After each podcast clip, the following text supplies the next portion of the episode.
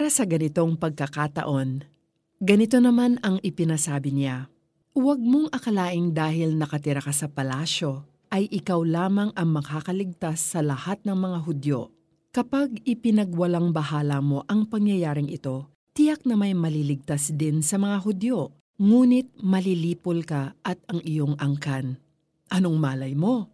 Baka nga napunta ka riyan para maging kasangkapan sa ganitong pagkakataon.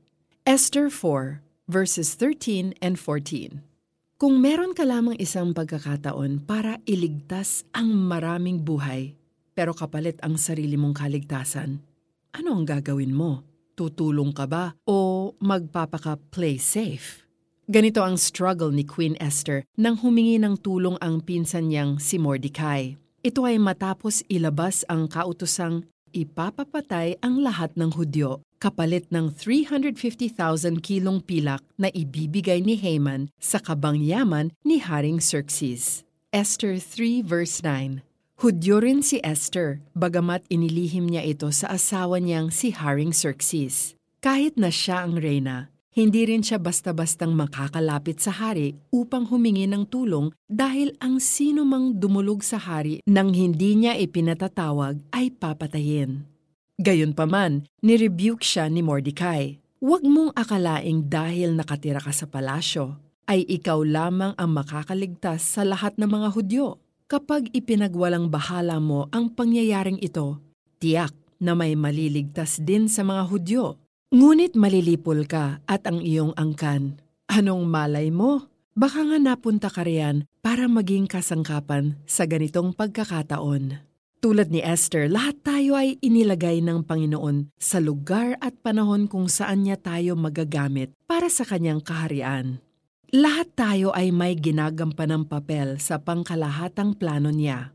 Ano man ang estado mo sa buhay, saan ka man nagtatrabaho o nag-aaral, kung ano man ang kakayahan mo, at sa kabila ng kahinaan mo, siguradong may misyon ang Panginoon para sa iyo. Anong malay mo? Baka napunta ka riyan para maging kasangkapan sa ganitong pagkakataon. Huwag mong palagpasin ang pagkakataon para magamit ka ng Panginoon at matulungan mo ang maraming tao. Panginoon, salamat sa pagpapaalala na hindi lamang ako nabubuhay para sa aking sarili, kundi para rin sa aking kapwa. Buksan ninyo ang aking mga mata nang makita ko ang aking kapwa na nangangailangan ng pagmamahal at malasakit. Bigyan ninyo ako ng karunungan at katapangan upang sundin ang ipinapagawa ninyo sa akin para sa kanila. Sa pangalan ni Jesus, Amen. For our application, obserbahan ang mga tao sa opisina, paaralan o kapitbahayan ninyo. Tingnan kung sino sa kanila ang maaaring nangangailangan ng tulong. Itanong sa Diyos kung paano mo sila matutulungan at gawin mo ito. Ganito naman ang ipinasabi niya. Huwag mong akalaing dahil nakatira ka sa palasyo, ay ikaw lamang ang makakaligtas sa lahat ng mga Hudyo. Kapag ipinagwalang bahala mo ang pangyayaring ito, tiyak na may maliligtas din sa mga Hudyo, ngunit malilipol ka at ang iyong angkan. Anong malay mo? Baka nga napunta ka riyan para maging kasangkapan sa ganitong pagkakataon. Esther 4, verses 13 and 14 I'm Joyce Burton Titular and I hope na-encourage ka to go out of your way to help the next time you see someone in need.